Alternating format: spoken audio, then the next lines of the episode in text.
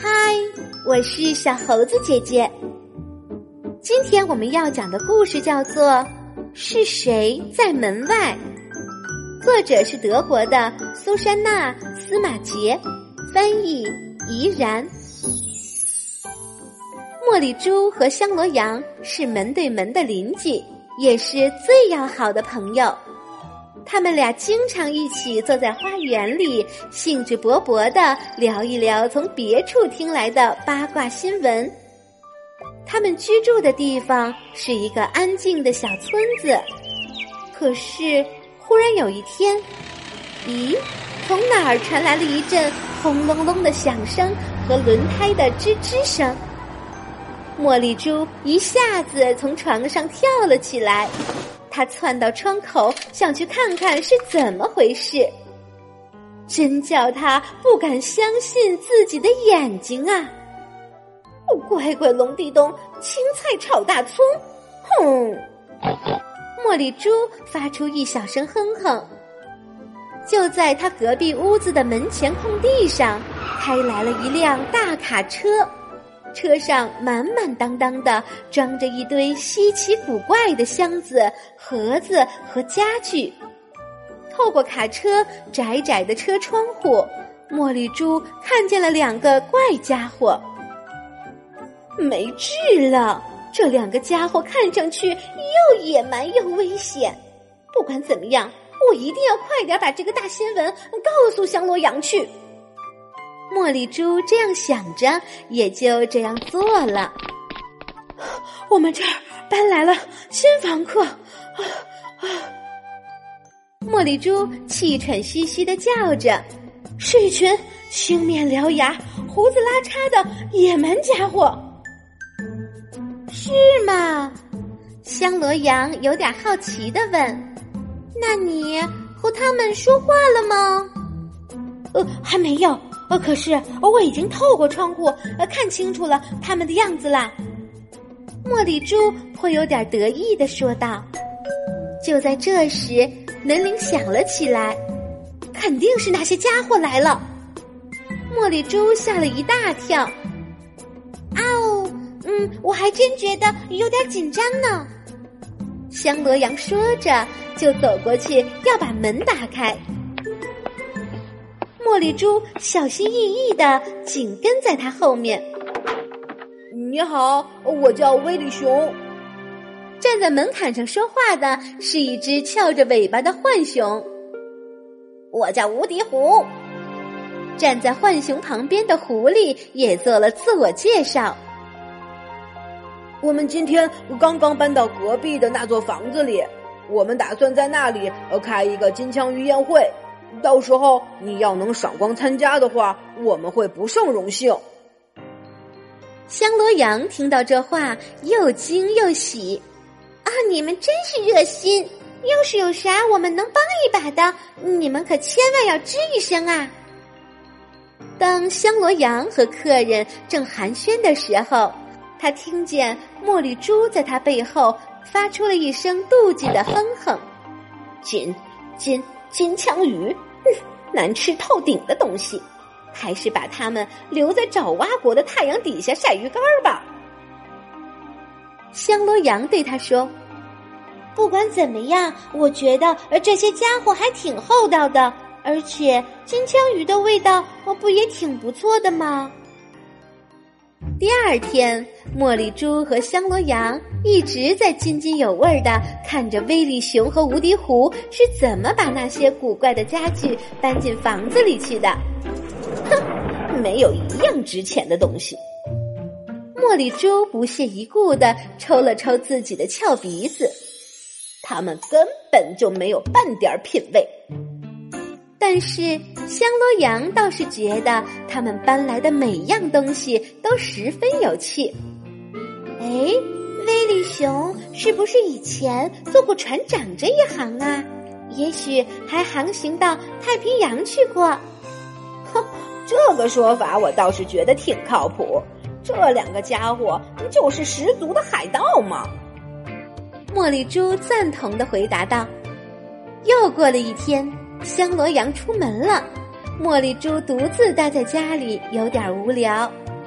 他本来完全可以去威利熊和无敌狐的家里串个门儿，可是他们并没有邀请他呀。茉莉猪越想越觉得威利熊真是个有眼无珠的傻小子，而无敌狐也好不了多少。好，我要来做一个大蛋糕，就只做给香罗羊和我吃。茉莉猪想着。可不管怎么样，他都得先去一趟商店，在那里他才能买到做蛋糕需要的各种材料。茉莉猪带上了他的手提包和零钱袋，然后又从工具棚里拖出了他的小手拉车。他还有什么需要带的呢？哦，当然，他最心爱的梅子味道的棒棒糖也得带上。好在路上吃着解闷儿。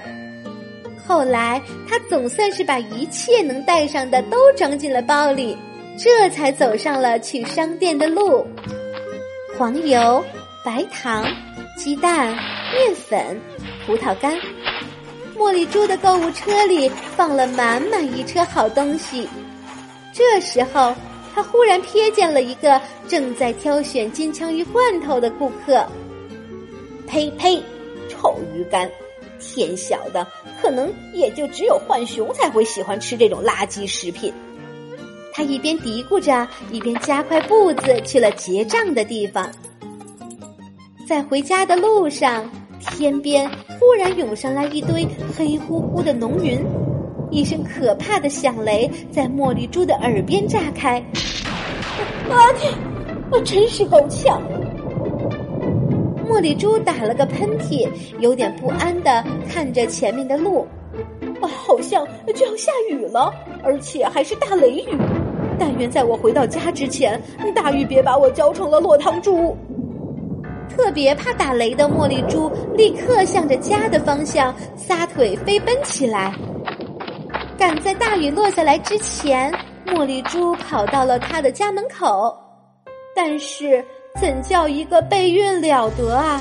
他竟然找不到开门的钥匙了，能翻的口袋全翻了个遍，可全都是白费时间。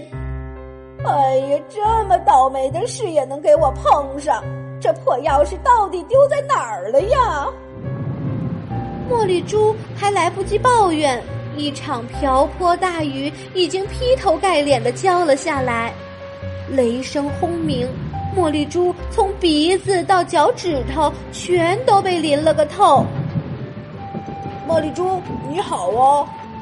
就在这时，一个很耳熟的声音从他身后传来：“无敌狐刚做了点热巧克力茶，你要不要也来喝一杯呀？”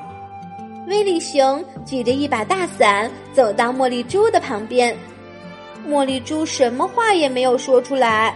只是点了点头，呃，谢谢你们。茉莉猪一边脸红红的看着地板，一边接过无敌狐递给他的一杯热乎乎的巧克力茶。忽然，茉莉猪的脑瓜里冒出了一个好主意，呃，要是你们愿意，我们可以一起做个葡萄干大蛋糕啊。无敌狐和威利熊都兴高采烈的直点头。过了一会儿，一阵敲门声传来，香罗羊出现在大门口。哎，怎么你已经先到了？香罗羊惊讶的看着茉莉猪。是啊，茉莉猪得意的说：“我们还一起做了个大蛋糕呢。进来吧，蛋糕马上就可以吃啦。”在暴风雨渐渐散去的时候，一阵热乎乎的烤蛋糕的诱人香气，在三座紧挨着的房子中间飘散开来。对待刚来到你生活中的人，比如新邻居、新同学等等，不要一味的排斥和疏远他们，你可以试着慢慢的去观察和了解。你就会发现他们的优点，说不定最后你们能成为很好的朋友。大家在一起，互相帮助，友好相处，生活才会更美好。好了，今天的故事就是这些内容。喜欢小猴子姐姐讲的故事，可以给我留言哟。请关注小猴子姐姐的微信公众号“小猴子讲故事”。我们明天再见。